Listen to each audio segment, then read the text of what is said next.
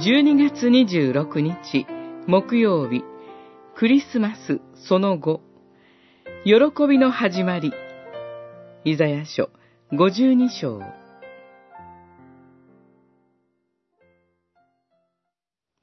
主は聖なる身腕の力を国々の民の目にあらわにされた。地の果てまで、すべての人が私たちの神の救いを仰ぐ。五十二章十節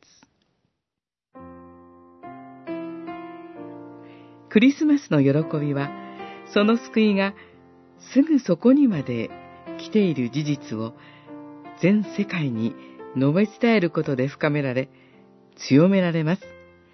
この良き知らせを他者に伝えれば伝えるほど、私たちの歓喜は溢れるようになります。クリスマスの福音は、本来、伝道的なメッセージです。隣人に伝えずにはいられないものではないでしょうか。主の慈しみを私たちは歌います。ラッパを吹き、角笛を響かせて、王なる主の見前に喜びの叫びをあげます。海とそこに満ちるもの、世界とそこに住む者と共に手を打ち鳴らし、山々と共に喜び歌います。詩編98編。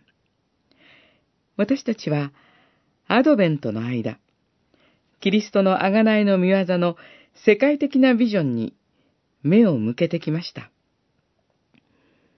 アドベントは最後に、キリストのご降誕で完成しました。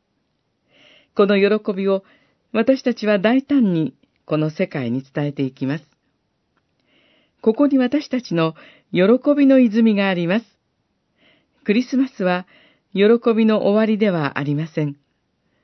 その頂点でもありません。むしろ、喜びの起点、出発点です。今日から新しく福音を世界に伝えて行きましょう。その時に私たちの喜びはさらに大きくされます。